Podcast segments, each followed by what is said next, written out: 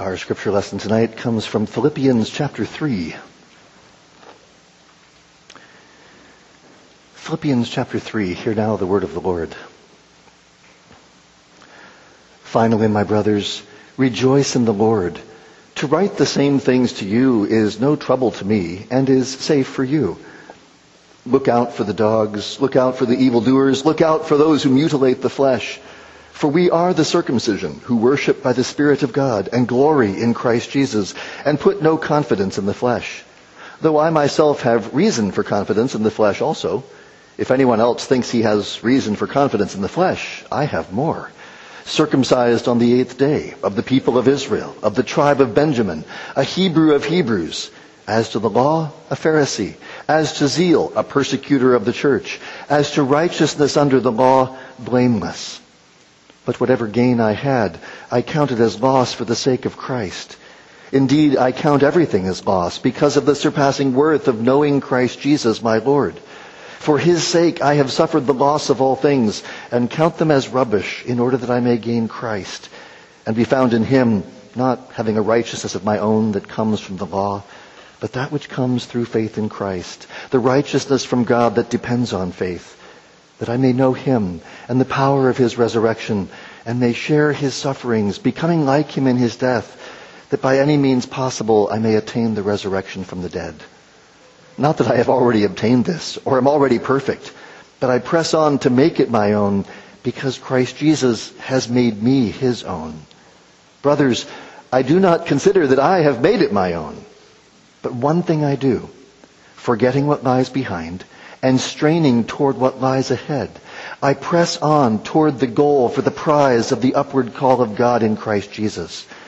Let those of us who are mature think this way, and if in anything you think otherwise, God will reveal that also to you. Only let us hold true to what we have attained. Brothers, join in imitating me and keep your eyes on those who walk according to the example you have in us. For many, of whom I have often told you and now tell you even with tears, walk as enemies of the cross of Christ. Their end is destruction. Their God is their belly, and they glory in their shame with minds set on earthly things. But our citizenship is in heaven, and from it we await a Savior, the Lord Jesus Christ, who will transform our lowly body to be like His glorious body by the power that enables Him even to subject all things to Himself.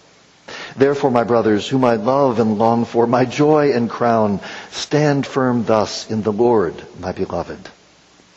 This is the word of the Lord.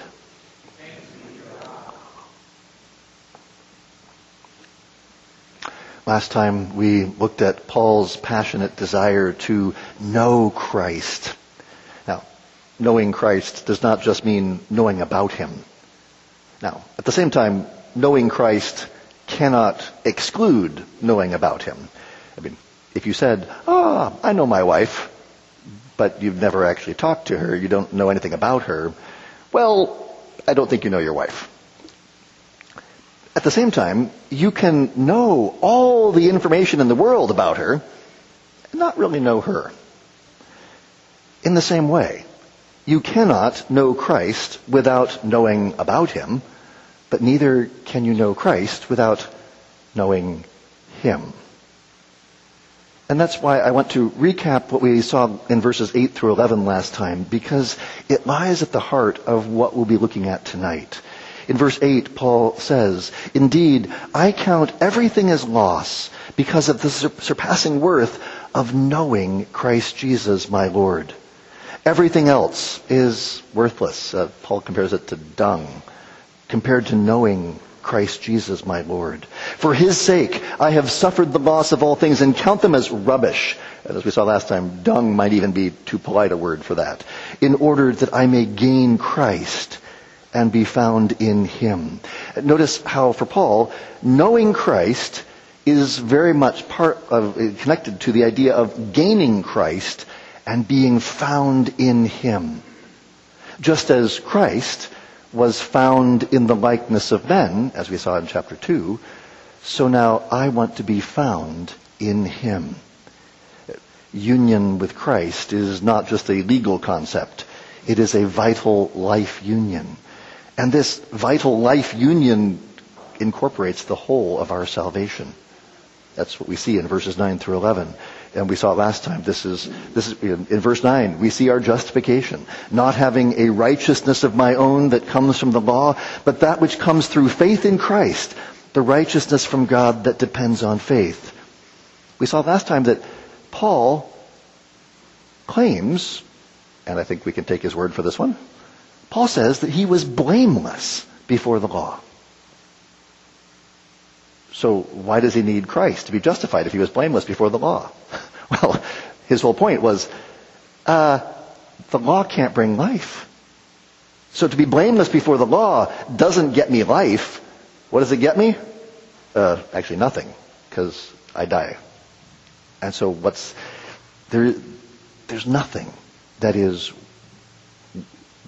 worthy of being compared with knowing Christ. The righteousness that justifies is the righteousness from God that depends on faith. And Paul says, that is what I have found, uh, that's what I have in being found in Christ.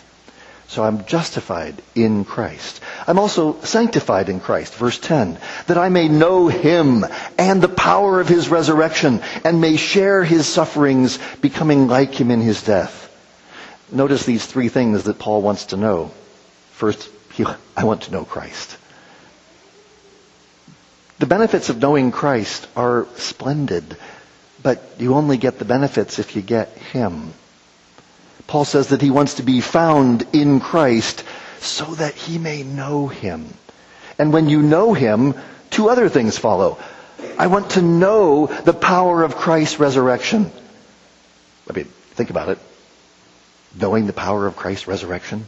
And, and the, again, this is not just an intellectual concept to be you know, considered abstractly. No, to know the power of his, of his resurrection is to experience and participate in the power of his resurrection. Wow, whoa, that's, sign me up. Doesn't that, you think about Jesus raised from the dead.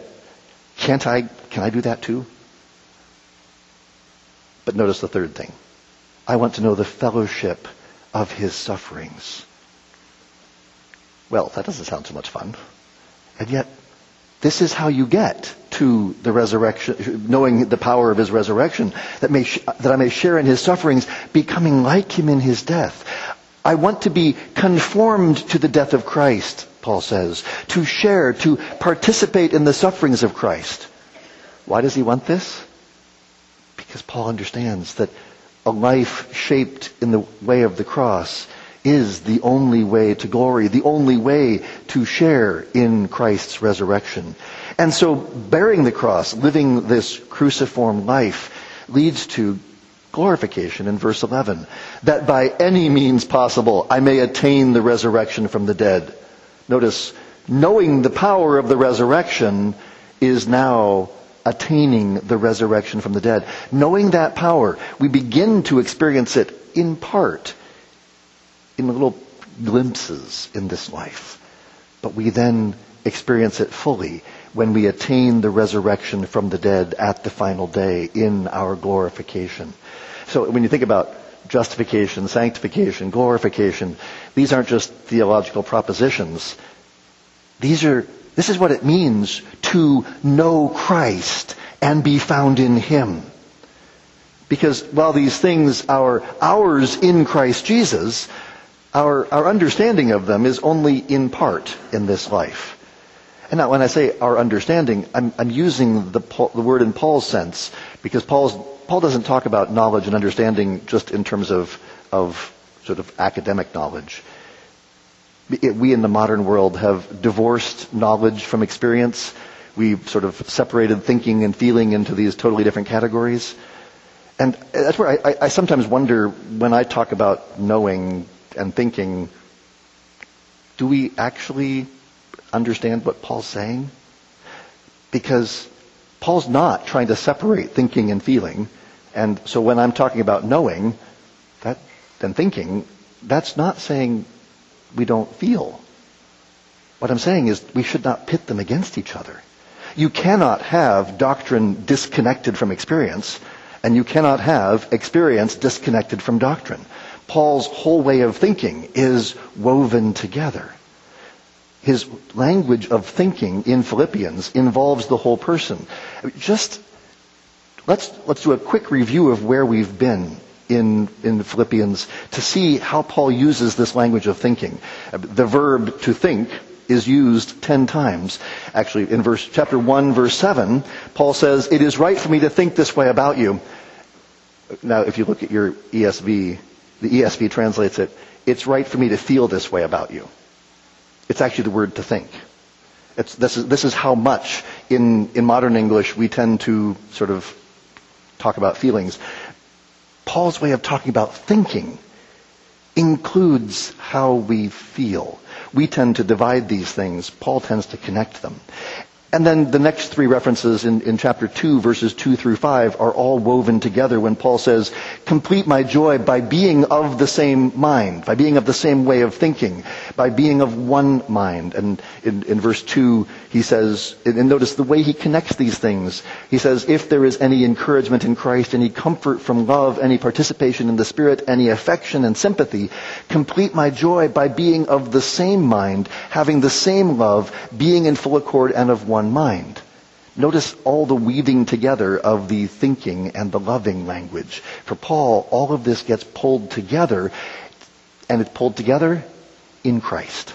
Verse 5. Have this mind among yourselves, this way of thinking among yourselves, which is yours in Christ Jesus, who, though he was in the form of God, thank you, Mark, for having us sing that passage, because that's this is exactly what Paul's talking about in terms of the, the, the, the, that Christ's way of thinking, his mindset, his perspective, is what should characterize our thinking, our life, our way of doing and thinking. And so now it's in our passage in chapter 3 that we encounter the next three uses of Paul's verb phroneo, to think, or have a mind. And he says in chapter 3 verse 15, let those of us who are mature think this way. And also in verse 15, if in anything you think otherwise, God will reveal that also to you. And then verse 19, regarding the enemies of the cross, their minds, their way of thinking, are set on earthly things. So by now it should be clear, I hope, that Paul's talking, when he talks about thinking, this is not a, an academic concept. Our thinking, this common mind that we are to share, is nothing less than the mind of Christ. It's a cruciform, cross-shaped way of life that puts the needs and interests of others ahead of our own. And, and no one can accuse Paul of, of in this way of thinking of, of being devoid of action, because thinking for Paul includes both our experience of our union with Christ as well as our action that flows from being conformed to the image of Christ. So let's see how Paul fleshes this out in, in the second half of Philippians 3. Because Paul starts by pointing out that he has not yet attained to what he thinks. Notice that Paul, Paul understands that, that oftentimes, I mean, after all, when you think about how our our, our culture tends to think in terms of, ah, we have a problem in our society. What's the solution? Education. If we just help people think the right things, then they'll do the right things. But it doesn't work. Why? Because we're not just brains on a stick. We don't just, oh, now I think the right way, so I'll act the right way. Paul himself says, not that I have already obtained this or am already perfect but I press on to make it my own because Christ Jesus has made me his own.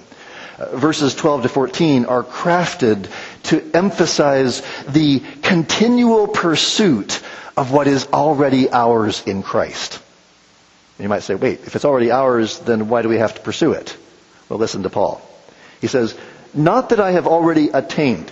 He's only going to use two verbs in all this. But not that I've already attained this, lambano, but I pursue, I press on, that I may reach, make it my own, katalambano. This is the, it's the same, it's the same root verb as I haven't already attained, but I want to attain. I want to reach, that I may make it my own.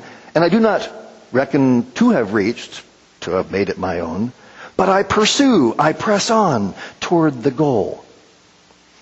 The effect of this is to emphasize the pursuit, the pressing on, the constant pushing forward that must characterize the Christian life. Now, I, I love how John Chrysostom puts this. He says, consider how the pursuer strains in his pursuit.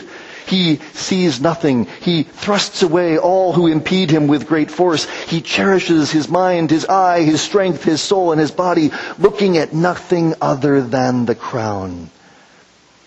We saw this in Psalm 27 a couple weeks ago. And we see it again here, this pursuit, this single-minded pursuit of one thing. What is the one thing that you seek? What is the one thing that you are driving after? You might say, oh, whew, there are so many things. Right. That's, that's our problem. We're divided in our souls. But notice how Paul says it. Not that I have already obtained this or am already perfect, but I press on to make it my own because Christ Jesus has made me his own. Theodoret says it well. It was he who first caught me in his net, for I was fleeing him and was turned well away. He caught me as I fled. But now I in turn am the pursuer in my desire of catching him that I may not be a disappointment to his saving work. I wasn't pursuing him. It wasn't that we first loved him. That he first loved us. He subdued us. He caught us. And now that he has caught us, we're chasing him. We are pressing on to make it my own because Christ Jesus has made me his own. My perseverance is rooted in my union with Christ. Christ Jesus has made me his own, so I press on to attain the resurrection. I press on towards perfection. It's a powerful statement of the, already and the not yet of the Christian life. Christ Jesus has made me his own. I belong to him. I am in Christ. And so I press on to make it my own. I will not be content with my mediocre understanding of these things. I will not be content with my mediocre experience of these things. But I will press on to become what Christ has already made me. And as if to re-emphasize the centrality of perseverance, Paul says again in verse 13, Brothers, I do not consider that I have made it my own. I'm not there yet, Paul says. But one thing I do, forgetting what lies behind and straining forward to what lies ahead, I press on toward the goal for the prize of the upward call of God in Christ Jesus. The Christian life is about one thing. The Christian life is not a complicated thing.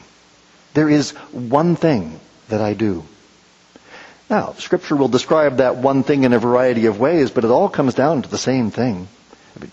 Jesus says, deny yourself, take up your cross, and follow me. Moses had said, love the Lord your God with all your heart, soul, and strength. Jesus said, seek first the kingdom of God and his righteousness. Here, Paul says, press on toward the goal for the prize of the upward call of God in Christ Jesus, or have this mind in you, which is yours in Christ Jesus. The Christian life is a single-minded pursuit of Christ and his upward call. It's the same thing we heard in Psalm 27 when the psalmist says, one thing I seek, that I may dwell in the house of the Lord and gaze upon the beauty of the Lord all my days. This upward call, this single-minded pursuit of Christ is ironically the way of humility. The way up is actually the way down. It's what Paul laid out in Philippians 2 as the mind which is to characterize the church. In verses 15 and 16, Paul urges the Philippians then to exhibit this common way of thinking. And when Paul says that the Philippians should all think this way, he's, he's not just saying everybody needs to sign off on the same doctrinal statement, though I mean, doctrinal agreement is part of knowing Christ, but he's talking about a lot more than just doctrine. Let those of us who are mature think this way. Now, think this way in verse 15 here is almost exactly the same phrase we saw in chapter 2 verse 5 when Paul said, have this mind in you that is yours in Christ Jesus. This common way of thinking, this common pattern of humility, considering others ahead of ourselves, is rooted in our doctrine of Christ. If you don't believe in the incarnation of the eternal Son of God, you won't have this mind. If you don't believe in his atoning sacrifice, you won't have this mind. If you don't believe that we are united to Christ, justified, sanctified, glorified in him, you won't have this mind. But if you believe these things, then you'd better have this mind. Let those of us who are mature think this way. Now, here, here, here's where uh, Paul's doing something here that the translation obscures a little bit, because Paul just said that he's not yet perfect. And now he uses the exact same word. Let those of us who are perfect think this way. You're like, uh, excuse me, Paul? What do you mean? You just said you're not perfect. And now you're saying, and so let, let those of us who are perfect think this way. Augustine paraphrases it nicely. All of us who are running the race perfectly should be aware that we are not yet perfect. The hope is that we may receive perfection in the place to which we are now running perfectly. And you might be a bit puzzled by what do you, what do you mean by running perfectly? Uh, when you're running perfectly, it doesn't mean you never fall down. It means that when you do fall down, you, you, you repent and you get back up and you start running again. It's the, Paul's point, which is what Augustine is trying to paraphrase there, is that maturity, perfection, it's, it's not talking about being sinless. It's also not talking about your grasp of systematic theology. Rather, our maturity is measured by how much do we think this way? How much is our daily life shaped by this single-minded pursuit of laying hold of Christ? And when you think about your daily life, is your daily life driven by a focus on where you're going? We call this eschatological thinking eschatological thinking is not about, ah, thinking about strange end time scenarios. Eschatological thinking is, what is the end? What is the goal? Where are you going? If, if you think that where you're going is, ah, I want to you know, have, have a nice house and a, a nice life and a good job, and that's not where you're going. The question of wh- where are you going? Are you seeking Christ? Are you seeking to know Him, to be, that I may by any means attain the resurrection? This is a mindset of humility that is a mindset oriented toward the prize, toward that future glory that Christ has already received. You do not bear the cross because you enjoy suffering. You bear the cross. You press on toward the goal because you see Jesus crowned with glory and honor at the finish line. And Paul says, if in anything you think otherwise, I'm going to fix you. no, no, no, no, no. If in anything you think otherwise, God will reveal that to you also. Paul is utterly convinced that every Christian will develop this way of thinking. Now, it's interesting because the various branches of the Christian church have all sorts of different ways of articulating various doctrines. And yet, the entire Christian church shares this common mind as summarized in the Apostles' Creed, which then becomes the pattern for Christian piety rooted in the humility of Christ. Only let us hold true to what we have attained. Uh, Paul says, start where you're at and keep pursuing the goal. Verses 17 to 19 then reinforce this by moving from the language of thinking to the language of walking. After all, if we have a common mind, a common thinking, a common way of, a way of knowing and doing, then it should move into the way that we walk together. And notice how Paul contrasts his walk with the walk of the enemies of the cross, verses 17 to 19. Brothers, join in imitating me and keep your eyes on those who walk according to the example you have in us. For many, of whom I have often told you and now tell you even with tears, walk as enemies of the cross of Christ. Their end is destruction. Their God is their belly, and they glory in their shame with minds set on earthly things. Their way of thinking is earthly. There are two walks. There's the earthly walk of the enemies of the cross of Christ and the eschatological walk of Paul. And the difference has to do with where is your mind? If your mind is set on earthly things, then you will have an earthly walk. If your mind is set on heavenly things, then you will have a heavenly walk, a walk that is characterized by the mind of Christ. Now, notice also that imitating Paul does not mean imitating one who is perfect. He just said, I'm not perfect.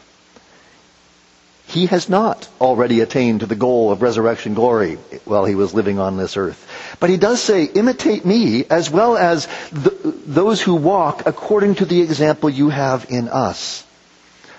Paul is not saying, have the mind of Paul. No. Have the mind of Christ. The perfect mind, the mind of humility that should characterize all of us is the mind of Christ. What Paul, when Paul holds himself forward as an example, he says, imitate me as I imitate Christ. He is struggling in the same race that they are running, and so he says, run with me. That's where it's not that anybody should be like me. Or when you, th- when you look around you as those Christians around you that you look at and say, ah, that, I want to imitate, I like what I see in that person. You, it's not that you're trying to become everything that they are, but rather you, when you see Jesus in them, you see that's how I want to live. And so Paul says, keep focused on me and those who have the same pattern of life because it is the pattern of Christ. And you want to be like Jesus. Verse 10, becoming like him in his death. You want to be conformed to him. And so what you imitate in, in me, what you imitate in your elders, what you imitate in, in those faithful Christians around you is, is the pursuit of Jesus. Now, the verbs here are useful because back in verse 2, Paul had urged them to watch out for the dogs, the evildoers, the mutilation.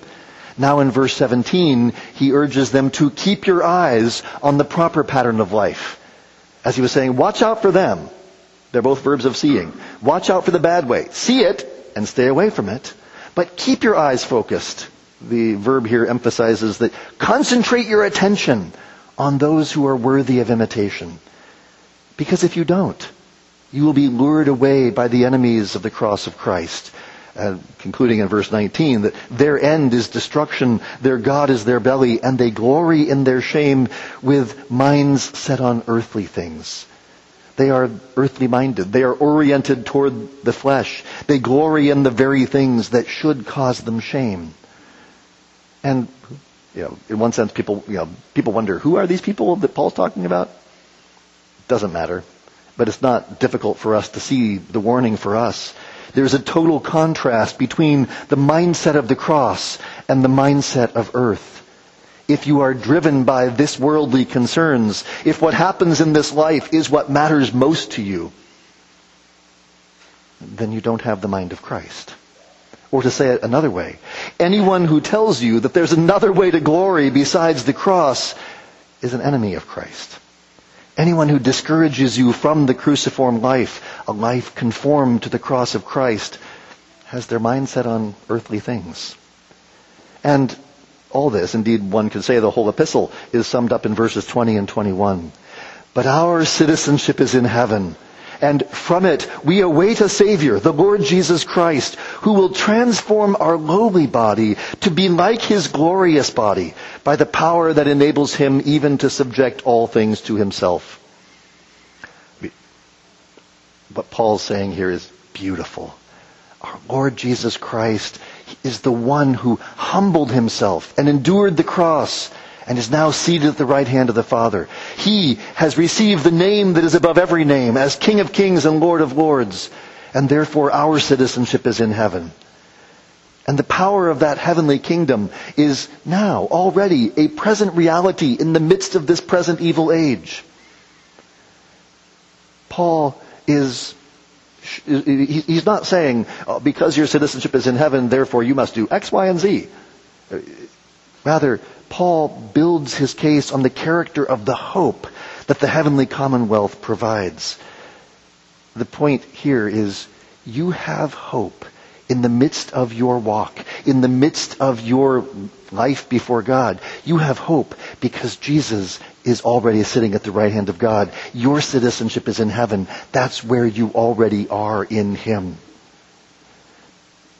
And I know perhaps some of you were, were, hoping that Paul would spell out the details of, ah, what does it mean to live as a heavenly citizen? Is, is Paul a two kingdoms guy or is he, is he a transforming culture guy? Uh, Paul's already told you how to live in every aspect of life, in every relationship you have, in every situation you face. You are to have the mind of Christ modeling the humility of Christ, not seeking your own interests, but the interests of others, pressing on toward the goal for the prize of the upward call in Christ Jesus. Seriously, I want you to try this. Just try this, try this for one week.